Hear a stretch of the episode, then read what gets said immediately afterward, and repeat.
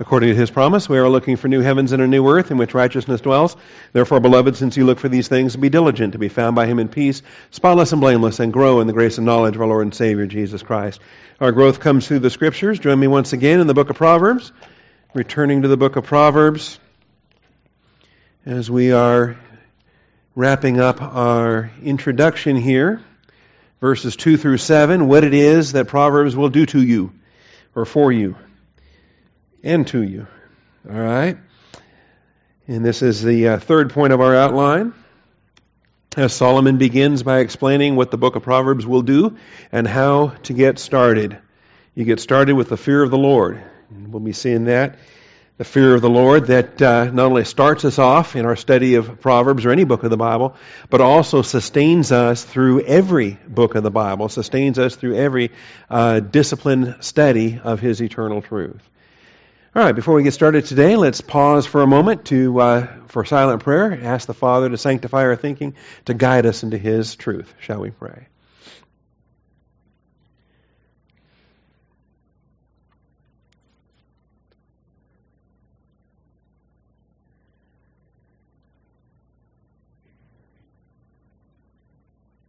Most gracious Heavenly Father, it is once again our blessing to be here today. We thank you for the the provision, Father, for the Word of God to go forth. Thank you for this lampstand. Thank you for your faithful, um, your faithful provision to keep the doors open, the lights on, the bills paid.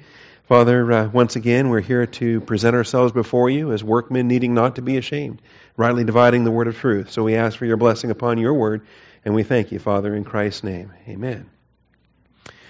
All right, and all the things of what the Word of God, what Proverbs will do, we have the word to in uh, verse 2 to know uh, and also to discern. Those are the first two things of what Proverbs will do. To know wisdom and instruction. That is to know chachma and musar. To discern the sayings of understanding. To bean the binah. And we're going to come back upon those things. To bean the binah because the understanding that come it comes back again and again. Even in this paragraph you've got the man of understanding in verse 5 you've got to understand a proverb and a figure the words of the wise and their riddles in verse 6 so this understanding has a number of applications. In fact the uh, the musar the disciplined instruction that we have uh, in verse uh, 3 to receive instruction in wise behavior, righteousness, justice, and equity. We've got a whole curriculum course here. And the study of Proverbs will help you in all those other areas as well. So Proverbs really becomes a foundational book, a marvelous book for child training, a marvelous book to train up your children, your teenagers, your young people, because if they have a handle on this, it trains their mind for every other pursuit of life. Even secular pursuits are going to benefit through the study of Proverbs. And we'll see that today as we look at verse 6. Verse 6 is largely secular. Verse 6 is largely in earthly realms. For the Proverbs, the figures, the uh, words of the wise, and their riddles. All right? And uh, we'll deal with that as we reach that particular point. So, so far we have seen A, Studying Proverbs equips the reader to know wisdom and disciplined instruction. And, and the, the expansion on this, I think it's fruitful, it's useful for us if we can expand that little word to, right? If you just view it as a, as a title and as, a, as an introduction, the Proverbs of Solomon, the son of David, king of Israel, to know. The Proverbs of Solomon, to know. Okay, the reason why the book was written and the purpose for the book and the results of the book. So if you want to expand the to know, you can flesh it out by studying Proverbs. Or even bigger than that, studying and absorbing Proverbs, studying and, and embracing Proverbs, adopting Proverbs, incorporating Proverbs into your regular thinking. it's more than just studying. So, studying and absorbing Proverbs equips the reader to know wisdom and disciplined instruction. Disciplined instruction. This is the thing. People don't want disciplined instruction anymore. Even, I mean, they want it now. They want to know stuff, but they want to know it easily. They just want it told to them. They just want to accept something by rote or something by just received dogma. Say, okay, fine. That's what it is. Great but they don't have the discipline to study it through, the discipline to understand the truth of the matter, that to, to identify the reasons why it is what it is and, and, and how it fits in with the rest of the, the, the inspired Scripture. That takes discipline. That takes hard work. It takes effort. And most Christians are just aren't trained for that. They're not, they're not instilled in that. They're not disciples when it comes right down to it. We're commanded to make disciples. So hopefully the study of Proverbs is going to help us in that regard. Secondly, studying Proverbs equips the reader to discern the discernments, to bean the binah. That's the second part of verse 2, and we'll have more to say on that. But this is where we discern the discernments. This is where we draw the line in the sand, and, and we, we delineate between this and that. And uh, we want to be discerning. And uh, we're discerning about, we draw a line and we say, these are the people we fellowship with. These are the people we don't fellowship with. We draw a line and say, this is the, the, the kind of church I'm going to attend. This is not the kind of church I'm going to attend. Okay? And being able to draw that line is huge. How many Christians aren't equipped to be able to draw those kind of lines? We should draw those lines everywhere in our daily experience. Being able to discern the discernments. Thirdly, point C, studying Proverbs equips the reader to accept the discipline instruction in these four areas successful living, righteousness, justice, and uprightness. Four curriculum areas of life that will make you um, Christ like, that'll make you, um, because this is what He did, all right? Uh, and, and sadly, people look at this, unbelievers look at this, or immature believers look at this, and they say, oh, okay, it's just a moral thing then right? And they confuse what the Word of God is with secular morality and say, well, I can be a moral person, I can be upright, I can be righteous, I can be fair. And, and so they substitute a form of godliness while they deny its power. All right? And they think that Proverbs is just simply a, book of helpful hints. It's a book of morality. It's a book, it's, like, it's kind of like Poor Richard's Almanac, or it's kind of like uh, you know, some other earthly thing. And, and okay, if that's good for you, great, but here, this is good for me, great, and this is good for this other person, great. And we all can be just moral people that all just get along. Okay? And that misses the mark of what uh, successful living is, righteousness, justice, and uprightness, all the details there. We went through these uh, already. I won't repeat them all. Uh, there were subpoints 1, 2, 3, and 4 as we worked our way through. Moving on to the new material for today, however, point D the naive. Studying Proverbs, studying and absorbing Proverbs, equips the naive youth with prudence, knowledge, and discretion. Studying Proverbs equips the naive youth with prudence, knowledge, and discretion. And for this, we have verse 4, and then verse 4, by the way, gets amplified. Of all of these, from verse 2 and those two items there, verse 3 and the item there, uh, with the four components, uh, verse 4 and the item here, where it's given in tandem, we'll talk about that. But the item that's given in verse 4 is given in tandem and it's given with an illustration. It's given in tandem. By that I mean we're talking about the naive and we're talking about the youth, and it's the same group being spoken of in both times, right? It's parallelism with the with the naive and with the youthful. Um, but then it gets expanded with recognition that it doesn't stop. It starts when you're youthful, but you continue living in wisdom your entire life. It goes on to describe how a wise man will hear and increase in learning. A man of understanding will acquire wise counsel. So you build these patterns when you're young, but you never graduate. You never say, okay, now I know enough. Now I'm a wise person. I'm done with it. You recognize, okay, yes, now I'm a wise person, thank God. Now I have wisdom because He blessed me with it in my youth, but I have to constantly live in this wisdom. I have to constantly remind myself of it, nurture it, live in it, gather others around me in order to increase it. It never stops. The day that a believer thinks he has enough doctrine, that believer's on the verge of a terrible fall. All right? And you get arrogant, you get prideful, you think that, well, I know it, I've been there, and, and so forth. Um, the pastor teaches a doctrine, you say, I've heard that 50 times, who needs that again? Kind of a thing. Wait a minute. Maybe we do need it 50 times. Maybe we need it 150 times. And, and if you're humble to receive the word implanted, you'll learn something new every single time. Every single, I know I do, every single time. And so uh, hopefully uh, the expansion of that will be a blessing for us to realize that uh, a wise man will, first of all, hear. Never stop listening. Never stop being a student. You're always a student. and through hearing will increase in learning. None of us have reached the stage of omniscience, right? We don't know everything. And even the doctrine we know best of any doctrine we've ever studied, because why do we know it the best of every other doctrine? Because we've studied it more. But even those doctrines, we can keep learning more, keep learning more, keep learning more. Okay, so again, back to the naive, back to the youth here. Studying Proverbs equips the naive youth with prudence, knowledge, and discretion. And this uh, will hopefully be a blessing to us as well. So, first of all, what do we mean by naive? What do we mean by simple? Because this is what it comes down to. And it's not wrong to be simple. Everybody is simple as they get started. Everybody is naive in their youth. The question is, how do we overcome the naivete? How do we grow beyond it? And it's more than just knowledge. All right? Naivete. First of all, the term for simple is a, is a marvelous adjective called pethy. P E T H I Y, pethy. And the accent is on the peth. All right? Pethy. Not pithy. We talk about proverbs or short, pithy statements. Okay? Pithy is an English word, pethy is a Hebrew word. And pethy means um, gullible. Okay? Did you believe me? Pethy means gullible. It means simple. It means naive.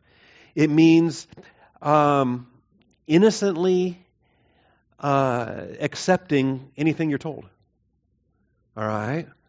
And there's nothing wrong with that when you're youthful. There's nothing wrong with that at a certain stage of your life. I believe humanity is designed that way.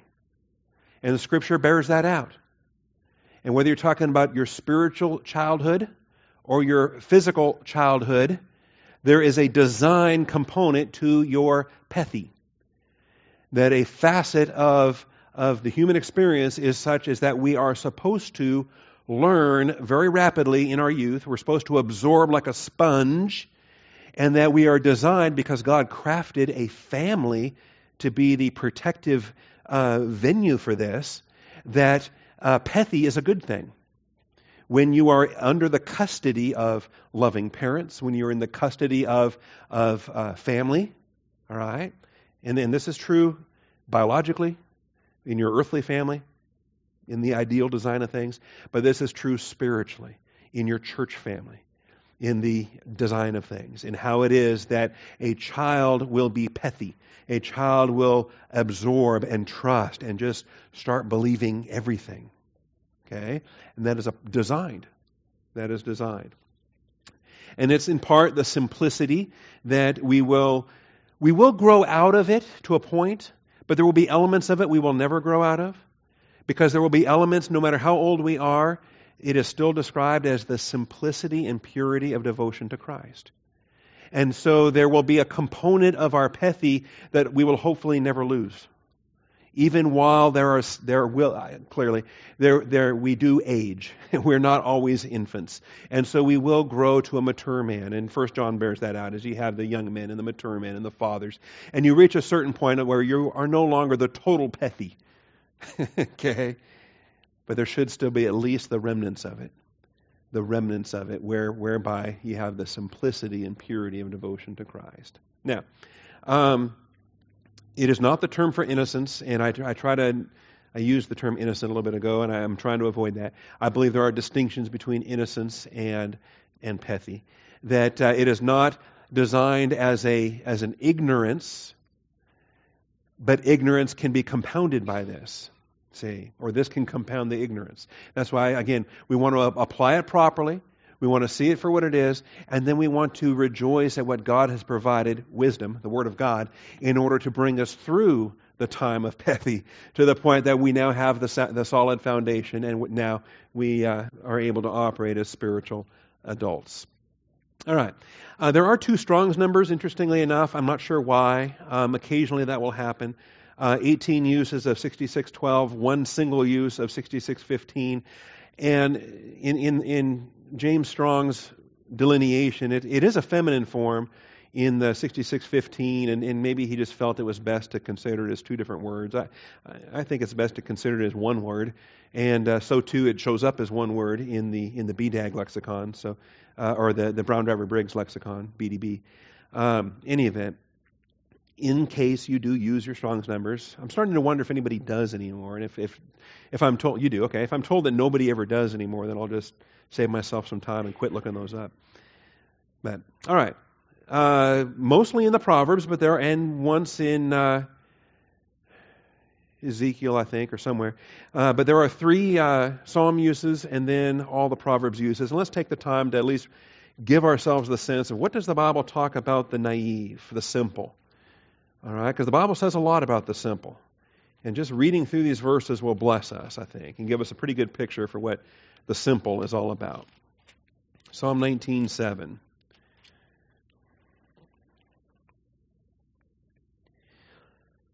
The law of the Lord, this is a psalm of David. And uh, you know, no, no wonder that David and Solomon had a lot to say about the simple. The law of the Lord is perfect, restoring the soul. The testimony of the Lord is sure, making wise the simple. Okay, so there's provision for simplicity. We all start off with simplicity, but we want to grow out of that simplicity in the right way. We want to grow into wisdom, into chachma, wisdom, but we want to do so in the right way. And it's going to be done under doctrine. It's going to be done under the Word of God. All right, so the law and the testimony, two different components related to doctrine, related to the Word of God. And uh, there is a restorative nature to it. And then there is a uh, maturing component, making wise the simple. It goes on to say, The precepts of the Lord are right, rejoicing the heart. The commandment of the Lord is pure, enlightening the eyes. The fear of the Lord is clean, enduring forever. The judgments of the Lord are true, they are righteous altogether. This whole paragraph is a wonderful poem. And you can see all of these related terms for doctrine, these related terms for the Word of God. From law to testimony to precepts to commandments, all right, to judgments. We'll have more to say on that as well. But all right. So, first instance, what do we pick up right away? Um, the simple. Okay? They need to they need wisdom. They need to grow. They don't need to stay simple. Staying simple and a prolonged simplicity is, is a problem. okay? At a certain point, if you love your simplicity, that's a problem. We'll see that verse as well. Um, th- there is a, a blessing to be simple, but there's a command to grow. and so failure to to depart from simplicity is um, too much of a good thing. That is, that is, uh, as I said, it is a blessing to be simple, but that blessing is of a finite limit, and uh, that blessing is designed to give way to a greater blessing, the greater blessings of wisdom. Okay, so don't uh, don't hold on to the blessings of simplicity longer than what He designed you to hold on to. You say, well, who in the world would do that? You'll be surprised. You'll see the crowd here today. All right, Psalm 116 and verse 6. Psalm 116 and verse 6.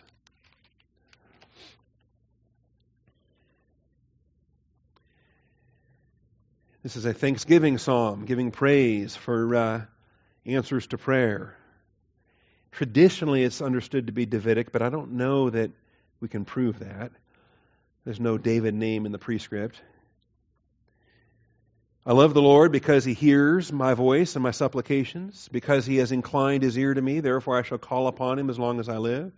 The cords of death encompassed me, and the terrors of Sheol came upon me. I found distress and sorrow. Then I called upon the name of the Lord. O Lord, I beseech you, save my life. Gracious is the Lord and righteous. Yes, our God is compassionate. The Lord preserves the simple. I was brought low, and he saved me. And so, yes, there is a blessing for the simple, and there is a preservative for the simple. God is, is gracious, He is protective, He Himself will watch over widows and orphans, watches over the simple. The Lord preserves the simple. There's a principle. So, uh, as you're praying for your children, as you're praying for your grandchildren, claim this as a promise. All right. And there's different things here. Return to your rest, O my soul, for the Lord has dealt bountifully with you. For you have rescued my soul from death, my eyes from tears, my feet from stumbling. I shall walk before the Lord in the land of the living. I believed when I said, I am greatly afflicted. And I said in my alarm, all men are liars. Okay? A lot we can glean out of this. Uh, not only does the Lord protect the simple, but notice he was in danger. He trusted in the Lord. He called upon the Lord. The Lord rescued him. But in that simplicity comes a vulnerability to liars, comes to a vulnerability to deceivers. In fact, one of the verbs that we'll see in Proverbs for um, um, enticement or seduction, there's a verb that's used to entice or to seduce, like the strange woman and, and all that. That verb is from this. The, the verb is patha. P A T H A H, patha. And patha as a verb is a cognate for the noun here of pethy. And you can see the, the link that if you are pethy, then you're vulnerable to patha. You're vulnerable to seduction, to enticement. Okay? And uh, in fact, we hit it very early. It's, it's early in Proverbs that, uh, that that shows up. We'll see it here momentarily. So, um, anyway, he's, he's, he's pethy, and yet he's thankful that God has saved him. He's pethy, and he has trusted in God. He says, All men are liars. All right, well, you got to be cautious. If you're vulnerable to seduction, you're vulnerable to, if you're gullible, and uh, you've been, you've been, you know, burned a couple of times, you get, you get cautious. And uh, but you can't get bitter. You can't think, well, everybody's a liar. You got to trust in the Lord. You got to trust in those you're supposed to trust in. That's the point. All right, more to say on that. Psalm 119.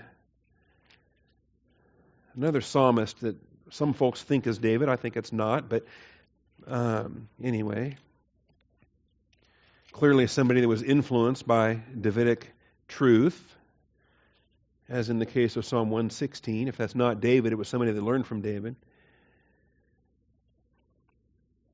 This is in the pay strophe of Psalm 119. Your testimonies are wonderful, therefore my soul observes them. The unfolding of your words gives light, it gives understanding to the simple. I appreciate that as well. All right. This is a believer that wants to not only live the word, I, I like the idea of the unfolding of your words. That's pretty vivid. Um, giving understanding to the simple. Establish my footsteps in your word, verse 133. Do not let iniquity have dominion over me. You want to make the word of God practical in your life. You want to live it, not just learn it. You want to live it and find how it delivers you from the sin temptations. All right, there's a lot there in that. Those are the three Psalms uses. Then we get to Proverbs, Proverbs 1. And of course, verse 4 is where we are today. Verse 4 is the description of uh, the Pethi. First of several. The Pethi is throughout Proverbs. And then we're going to see then the important point we're going to make under um, 7.3 here. The Pethi is not a fool. Okay? Proverbs has a lot to say about the Pethi, the naive. And Proverbs has a lot to say about the fool, but it keeps them separate because the pethy can very quickly become a fool unless we get the pethy grounded in doctrine. We get the pethy under the Word of God. We get him established in, in, in, uh, in truth. And then he'll never become the fool because he will be, he'll be brought up in the ways of wisdom. All right? I'm getting ahead of myself, but that, that will be point three when we reach that. That the pethy is not the, the fool. Okay, so uh, this is what Proverbs will do. Proverbs will give prudence to the naive. And then to say the same thing a second time, Proverbs will give uh, knowledge and discretion to the youth. All right, we have a we have a, a, poetic parallelism here in verse four. It's in it's a distich. It's in two halves, and it's saying the same thing twice.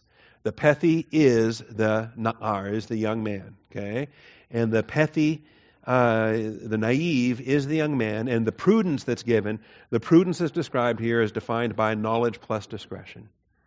Knowledge and discretion combine for prudence in the poetry of this verse. So we'll outline that for you as well in an upcoming point. But the idea of uh, of this, I think, is huge. I'm going to stress this when we reach that point because I think this is what um, the world perverts when they uh, confuse, um, when they when they exalt knowledge to the be all end all of uh, of child training. Okay, knowledge is uh, is dangerous if it's not combined with prudence, if it's not combined with discretion. if it's not combined with the standards of righteousness from the Word of God.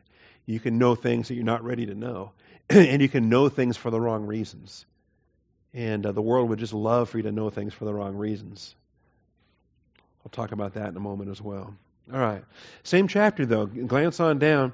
And, and even before you get to verses 22 and 32, glance on down because verse 10 has the patha I was talking about. It says, My son, if sinners patha you, if sinners entice you, do not consent.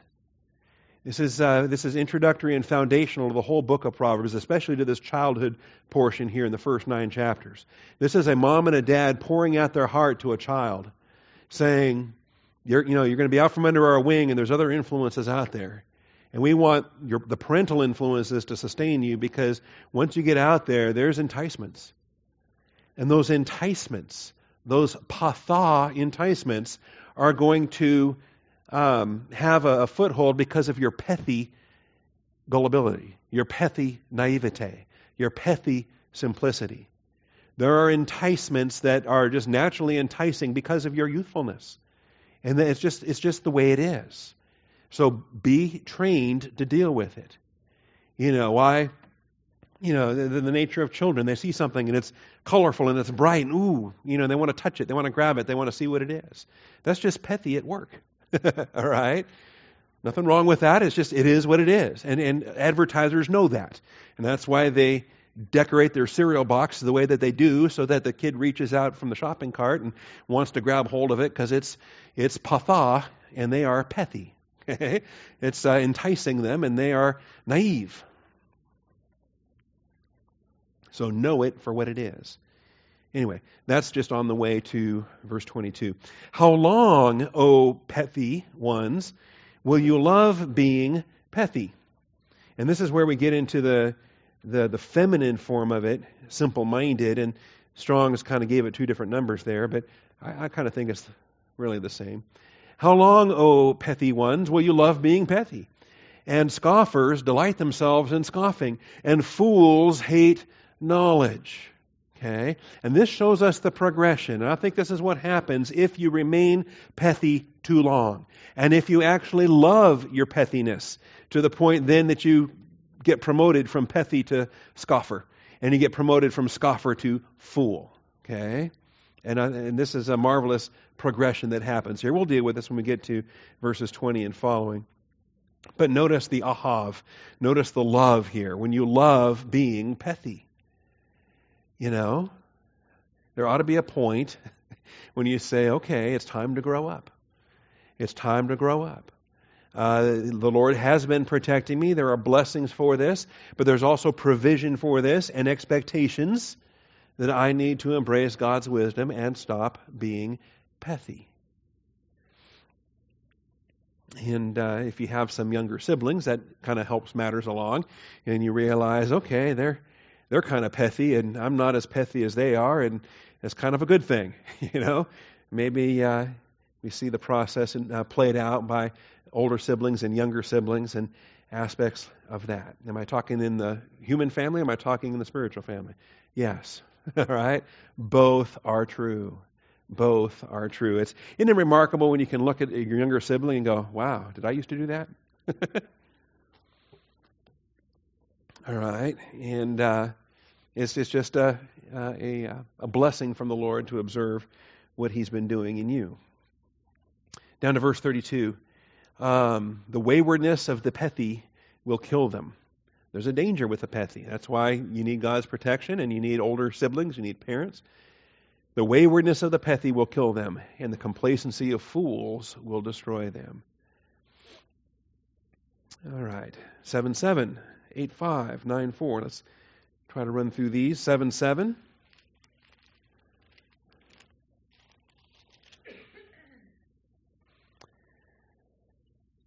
After all the drama, or the, the, the doctrine, the exhortations about looking out for the wrong kind of women and looking out for the right kind of women, and some great things here in these early chapters. Then there's uh, an illustration. There's a, a drama that's portrayed here.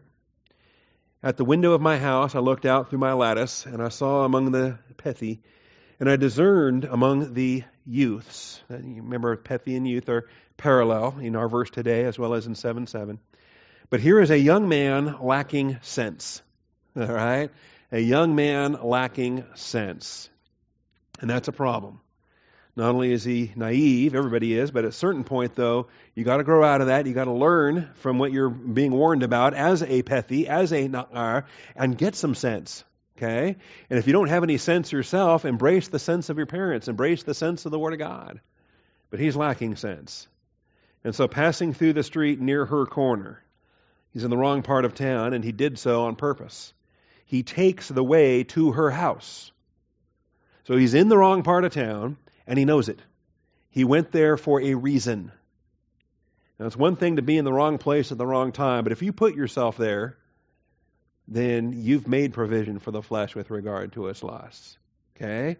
So it's not just he's passing through the street near her corner, he's there intentionally. He takes the way to her house. He knows the street, he knows the corner, he knows the house. And notice, in the twilight, in the evening, in the middle of the night, and in the darkness. This man went by four different times. you know, oh, funny running into you here. You know, what a coincidence. No, it's no coincidence. You went by four different times. God, in His grace, kept her from meeting you that first time, that second time, that third time, but then finally the fourth time. Yeah? Behold, a woman comes out to meet him, dressed as a harlot and cunning of heart.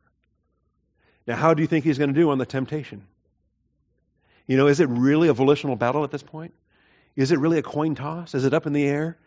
Is it kind of a well, maybe he's gonna maybe he's gonna be like Joseph and you know Potiphar's wife, and Joseph's gonna have character, and he's gonna resist. He's gonna say no. He actually was defeated in this volitional battle, you know, four times ago or three times ago, or before that even. Okay, um, you already have lost the volitional battle. Don't think that when you get to this moment that it's a, it's a volitional issue. You're already on negative volition. You're already carnal. You're out of fellowship. You've been out of fellowship.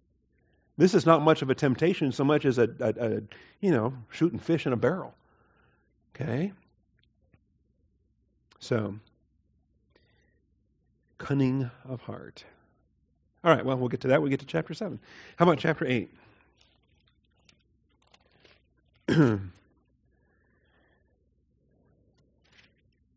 Does not wisdom call and understanding lift up her voice? This is the voice you want to listen to. On the top of the heights, beside the way where the paths meet, she takes her stand.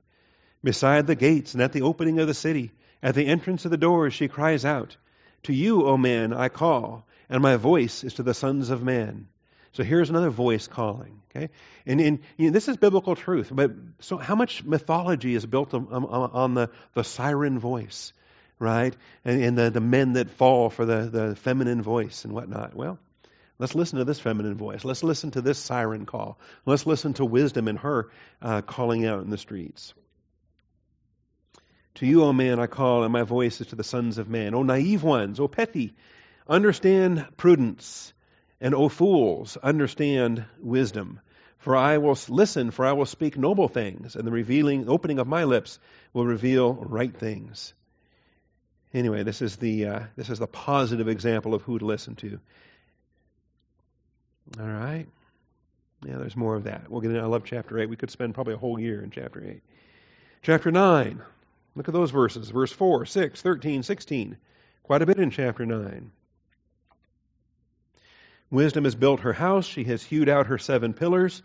She has prepared her food. She has mixed her wine. She has also set her table.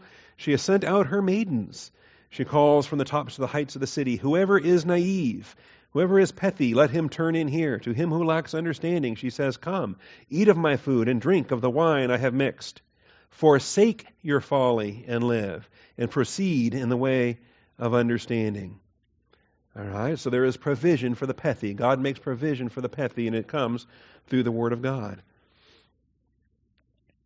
Um, let's see, verse four, verse six, verse thirteen, and verse sixteen.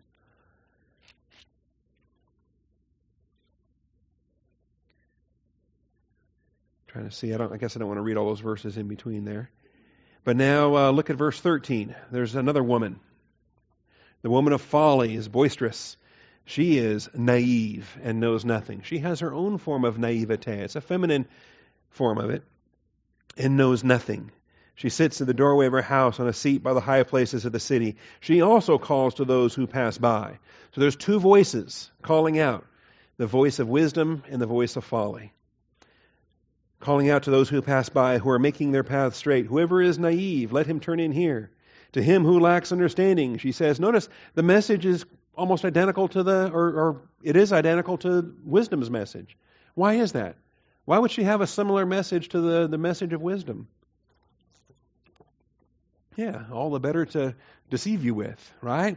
Mix uh, mix your lies with some truth. Mix your lies with things that sound like truth. And she says, "Stolen water is sweet." Uh oh. And bread eaten secret is pleasant. Uh oh. He does not know that the dead are there, that her guests are in the depths of Sheol. All right, that's uh, you don't want to go there. All right, like I say, these nine chapters these, these early chapters, chapters 1 through 9, these are parents pouring out their heart to their children. And you know, David and, Saul and Bathsheba, that was probably the worst way you could ever start a marriage. All right? And yet they're pouring out their heart to their children in terms of the damage that promiscuity will do, that sexual immorality will do, and all the destruction of, of what happens with, uh, with fornication. All right, so there's the first nine chapters. Comes back again in chapter 14 and 19. Let's look at these real quickly. 14, verses 15 and 18. Hmm. The naive believes everything, but the sensible man considers his steps. All right? Take the time to think about it. Okay? Don't just believe it. Boy, this, uh, you got to be careful. You know, I realized we were we started homeschooling all those years ago. Bobby was Bob, called him Bobby then. He was just, you know, and he would believe anything. You know, you tell him the first president of the United States was a Polander. Really? No, I'm teasing. Okay, so, um, but but that's the thing. They will believe anything if you tell them whatever. So um, anyway, use that Use that to pound as much truth in there as you possibly can while they're still believing everything. Pound it into them. They're like sponges. But at a certain point, you just got to stop falling for stuff. And, you know, you can kind of, like my mother and my sister were, were prime April Fool's Day targets. Um, I'm just saying, it, it, it, was almost too easy. It was almost like not even fun anymore because you could you could just convince them of anything. And that's that's for another day. All right. So that's Proverbs uh, 14. And we have it in verse 15, we have it in verse 18. The naive inherit foolishness, but the, sen- the sensible are crowned with knowledge. Okay? If you stay long enough, if you stay naive long enough to reach inheritance status, uh, you've been naive far too long. Um, that is, uh, naivete is for your youth, and you should grow out of that long before you reach your inheritance. The sensible are crowned with knowledge. Proverbs uh, 19, verse 25.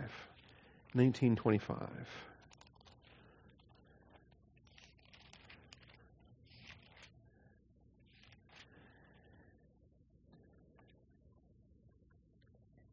Hmm. There's several of these folks. Uh, this is a good chapter because it describes all kinds of people. Um, got the man of anger in here. You've got, um, yeah, it's a marvelous chapter with all kinds of different people. But uh, the fear of the Lord. Many plans are in a man's heart in verse 21. Boy, how many of these are Bible verses, memory verses from forever? Almost the whole chapter, I think. Many plans are um, in a man's heart, but the counsel of the Lord will stand. I love that. What is desirable in a man is his kindness. It is better to be a poor man than a liar. The fear of the Lord leads to life, so that one may sleep satisfied, untouched by evil. The sluggard buries his hand in the dish, will not even bring it back to his mouth. I mean, how lazy are you that you get your hand in the dish and then that's just too much work to try to try to get it up there. Strike a scoffer, and the naive may become shrewd. See, there's a benefit to that. You know, um, the younger siblings learn. They see the older siblings getting disciplined, and ooh, I don't want that. But reprove one who has understanding, and he will gain knowledge. He who assaults his father drives his mother away. Oh my goodness, there's so much here. Cease listening, my son, to discipline, and you will stray from the words of knowledge. As soon as you lose your appetite for disciplined instruction, that's the beginning of the end. All right? A rascally witness makes a mockery of justice. Okay, well, anyway, that'll be a fun chapter when we get that far. If the Lord lets us get that far. I keep thinking the trumpet's any day now. Uh, 2111. Proverbs 21:11. When a scoffer is punished, the naive becomes wise, but when the wise is instructed, he receives knowledge. Good parallel there. 22:3. The uh, prudent sees the evil and hides himself, but the naive go on and are punished for it. What a contrast. Remember, prudence is the provision for the naive. The naive are given prudence in our verse today in, in 1 4. So the prudent sees the evil and hides himself, but the naive go on and are punished for it. And then finally, 27:12, the last use of pethi in the Proverbs. 27:12.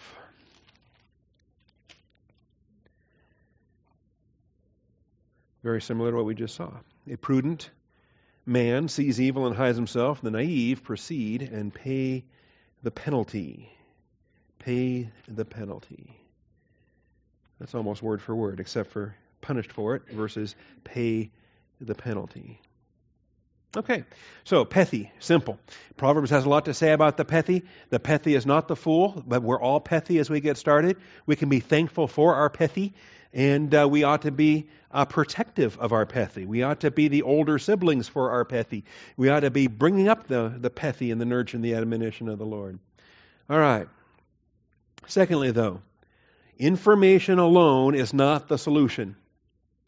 Information alone is not the solution to naivete, to pethi. The world will tell you it. The world will tell you that information is everything, that we just need enough information, need enough education, that knowledge is sufficient. Okay? And uh, they fail to recognize that information alone is not the solution. Knowledge puffs up, love edifies, all right? Knowledge alone is insufficient for the pethi. He needs to have knowledge combined with discretion so that he becomes prudent, not only in what he knows, but how he knows it. Do you think it makes a difference in how you know something? Sure, it makes a difference in how you know something. Because there's a way to know something that carries with it an awful lot of damage in the process. And sure, you know it, but you've paid a price in the meantime in order to know it, and there was a better way to know it a way with discretion and a way with prudence. All right. And so this this slide actually is a uh, sentence diagram, in a way, to outline verse 4. The naive requires prudence. And then the youth, parallel to the naive, need knowledge and discretion. And so we put these two clauses in parallel, and we recognize that naive equals youth, and prudence equals knowledge plus discretion. Knowledge plus discretion. And weeks and weeks ago, whenever it was, when we gave you the Proverbs introductory material, the eighth and final point of that introduction dealt with the specific terms for wisdom and understanding. And these were two of those terms. In fact, three of those terms. We talked about the wisdom terminology of chachma, we talked about the instruction terminology of Yaser and Musar, uh, which is the disciplined instruction. We talked about the prudence testimony of Lorma or Larum. The uh, knowledge terminology of Yadat or Da'ath. And this is the thing that if it sits by itself, we're in trouble. Knowledge by itself is, is trouble. If, uh, you know, like, again, Corinthians, knowledge puffs up, but love edifies. Knowledge by itself, without understanding, without wisdom, without discernment. Knowledge is, I say, how can knowledge be a bad thing? It can always be a bad thing. If you acquired it the wrong way, if you use it in the wrong way, if you use it for the wrong reasons, You can use knowledge to um, accomplish some horrible, horrible things, manipulating other people, um, achieving things in the wrong way. That's why knowledge has to come with discernment, why knowledge has to come with, uh, and, and, knowledge and, and, discernment together is going to provide prudence. The biggest thing, uh, I give you the discretion terminology yet? And the knowledge terminology is dakath and, and yadak. The uh, discretion terminology, we looked at these. Uh, this was the Mezimmah vocabulary. Eight times in Proverbs. Mezimmah, M E Z I M M A H. This discretion. Sometimes the best thing you can do with knowledge is not use it. Okay? Particular information. And you have the information, but it's, uh, it's better not to make use of that information other than to give it to the Lord and pray about it. All right? This is where uh, love covers a multitude of sins. This is where you may know something, but in grace, you leave that with the Lord and you don't make it a, a wedge. You don't make it a dividing issue. You don't throw it in somebody's face. All right? Discretion. And um, Anyway, if you, if you were here for that, it might be worth reviewing that. Or uh, if you were not here for that, it would definitely be worth going back and get it for the first time. The Mezimmah terminology, point E, subpoint E under main point 8 there in the introduction as we went through it.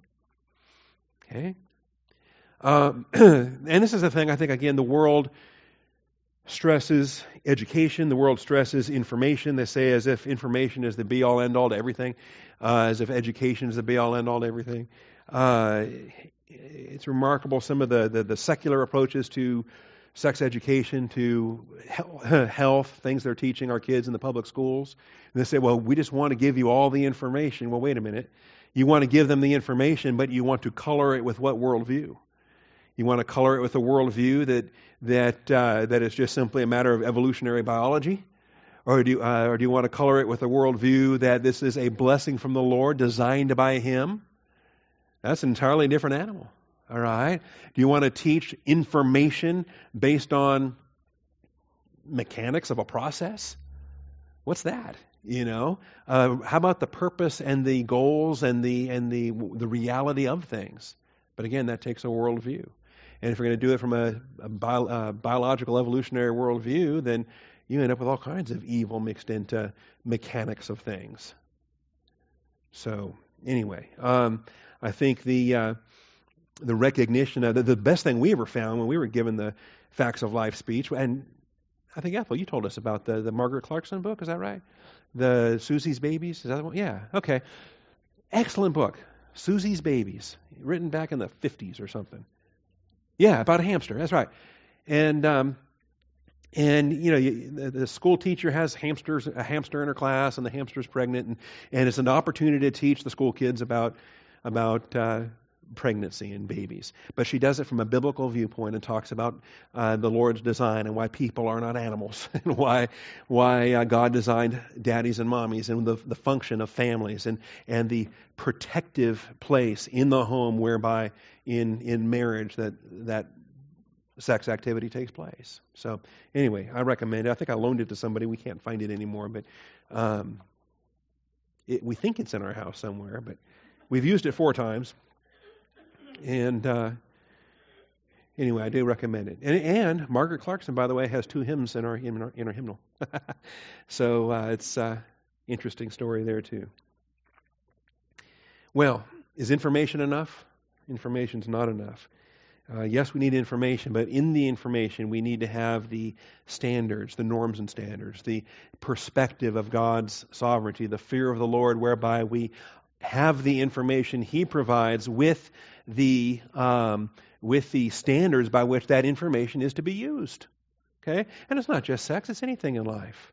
Uh, to to know anything uh, of of how stuff works or what stuff is, but to have God's standards for for how to make use of what you know. Knowledge plus discretion gives you prudence, and that uh, is going to be a big factor here. All right. In Proverbs, the naive is not the fool. The naive is not the fool. but can quickly become the fool if they don't embrace the Lord's protection for their simplicity.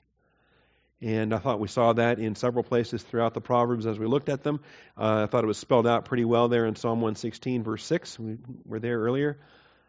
The naive is not the fool. The, the, the, the uh, nephi, or, or the pethi rather, is not Nabal. Okay, Nabal, remember Nabal and Abigail? Nabal is not, Nabal is the fool. Pethy is not a fool.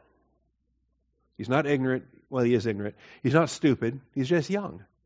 He's at the pethy stage of youthfulness and gullibility, designed by God in that capacity.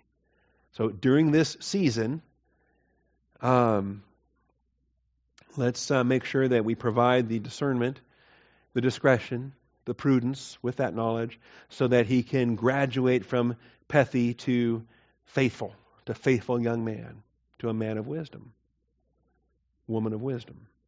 Okay? I, I hope you can adapt everything I'm saying to the feminine gender. okay? I know I do a lot of him and young man, and that's what Proverbs does, all right? It's the young man through all of this who's, you know, walking by the harlot's house. It goes the other direction as well. Okay? The young girl that's naive, the young girl that swallows everything, that's told, oh, you're so beautiful, oh, I love you, oh, blah, blah, blah, and then she just falls for it hook, line, and sinker. All right? It applies both directions. Point E. Studying Proverbs never ends. It may start in one's youth, but the blessings of Proverbs sustain believers of all ages. Studying Proverbs never ends. It may start in one's youth, but the blessings of Proverbs sustains believers of all ages. And, and this is really the impact here of verse 5. A wise man will hear. So it's not just the Nephi that hears and becomes a wise man. The, the, uh, the Pethi hears, he becomes a wise man, and then he keeps on hearing. The wise man keeps on hearing, and he increases in learning. You have to build upon what you've already learned, and then you build upon what you've already learned, and you build upon that. A man of understanding will acquire wise counsel. He realizes that he's not the only one in this process. And as much as he has learned, as much as he has compiled, as much as he has accumulated, he is still just one guy. And there's others that have learned, and there's others that have built, and there's others that have acquired, and they have reached where they have reached on an entirely different course than what he has reached his, his standing as. So, sure, he is a wise man, but he's not the only wise man around. And so he's going to accumulate other wise men. And he's going to wise women. All right? And, and it's good to associate with others that, of, of that status and stature so that you can glean from their wisdom. And iron sharpens iron, and, and uh, men of wisdom can sharpen other men of wisdom. Women of wisdom can, can sharpen other women of wisdom. So it does not stop, it never ends. studying, we're going to get through F and G. We're going to get through this today. That's good. Studying Proverbs equips the reader to discern what I'm calling the mysteries of life. The mysteries of life. The puzzles. Studying Proverbs equips the reader to discern the mysteries of life. We have proverbs, figures, and riddles here in verse uh, 6. To understand a proverb and a figure, the words of the wise and their riddles. Now, we've already had some of these terms, not all of them. A couple of them are pretty unique. We've had some of the earlier terms earlier in the chapter. So, this is this redundant or is this saying something else? I believe it's saying something else. I believe that it's wrapping up everything that started with a spiritual component and then also saying at the, at the very end, saying, oh, and by the way, there is secular benefit to this as well. Secular benefit as well. So we have uh, the discerning, the sayings of the understanding already. And then everything in the spiritual realm here with uh, successful living and righteousness, justice, equity, all the things here in the spiritual walk but then beyond that, young men and young women that are grounded in wisdom that enter into the workplace, they enter into public life, They enter into, they, they, they become adult citizens of their, of their community. They're going to benefit. They're going to benefit. And so we have uh, proverbs, figures, and riddles. This is maybe the thorniest of all the verses. And, and I didn't put the vocabulary into this outline, but um, I'm convinced that we're talking about temporal life, secular life issues, the uh, mysteries of life, figures and riddles, pondering different things. And there's things that Scripture says that, you know, how do you understand the, the way of a man with a maid? you know, how do you understand? There's, there's things in life that are so wondrous to ponder and uh, different aspects like that. Mysteries of life. Anyway, when uh, when you're sitting around the water cooler and people are trying to explain things, you know, why is there air? or they have they want to philosophize. They want to talk about philosophy. They want to talk about the conundrums of life. Well, a believer with wisdom will not only be able to engage in those discussions, but will do so from a divine viewpoint, from the standard of God's Word. Will be able to reflect the absolute eternal standards of truth in the midst of all those supposedly unanswerable questions. You know, they're going to want to ponder why are we here? I can tell you why we're here. All right? All these other things for which the world has no answer. And I think we're almost done here, but I think, uh, okay, one more side. Well, I want to give you G also, but I don't think I can do G in two minutes. The um, let's look at that's okay. We can uh, save G for next week. When you look at Solomon's wisdom in first in First Kings four, not all of this was spiritual, and I, and I start to wonder sometimes when uh, when when kings were coming, when Queen of Sheba came, when all the people were showing up to see how wise Solomon was. Were they interested in his spiritual insights? Or they want to learn his economics? They wanted to learn his, uh, his uh, politics. They wanted to learn his governance. 1 Kings 4 and verse 29. And um, it says, God gave Solomon wisdom and very great discernment and breadth of mind. All right? And so there's a complete package for Solomon here that's not just biblical wisdom, but there's also very great discernment. I think that connects spiritual wisdom with, with uh, secular applications, but then breadth of mind. This is a term for, for simple intellectual, um, intellectual uh, heft or, or weight like the stand, like the sand that is on the seashore. And Solomon's wisdom surpassed the wisdom of all the sons of the east. What kind of wisdom was that? Was that spiritual or earthly? Those sons of the east were they were they mature in doctrine from the revelation of Yahweh Elohim, the Hebrew Scriptures? I don't think so. And all the wisdom of Egypt was that a wisdom of Egypt that was grounded in the revelation of the Hebrew text? I don't think so. Wiser than the men, uh, than Ethan and Heman, Calcol, Darda, these guys. He's being compared to secular wisdom, and he outshines them all because divine wisdom will have benefits in the secular realm. He also spoke 3,000 proverbs. Most of them aren't even in the book of Proverbs. His songs were 1,005. He spoke of trees. See, he was involved in the physical sciences, the natural sciences the cedar that's in Lebanon, even of the hyssop that grows in the wall. He spoke also of animals. So he was uh, expert in things of agriculture and animal husbandry, um, birds and creeping things and fish. And men came from all peoples to hear the wisdom of Solomon from the kings of the earth who heard of his wisdom. Were they coming for Bible instruction or they were coming for secular scientific pursuits? Or both, perhaps. We do know that the Queen of Sheba praised him for his spiritual wisdom and praised him for his righteousness and his justice. That at least is certain. All right, well, the fear of the Lord is the beginning. We'll talk about this next week. Start there and never leave it. The fear of the Lord is the beginning of wisdom. Start there and never leave it. So uh, you'll see that slide again next week, and we'll uh, spell it out, and then we get to move on. We will have wrapped up the introduction. We'll move on to the verses that follow with, "Oh my son." O my son. All right. Thank you, Father, for your faithfulness. Thank you for this day. Thank you for the blessings of Proverbs and uh, for.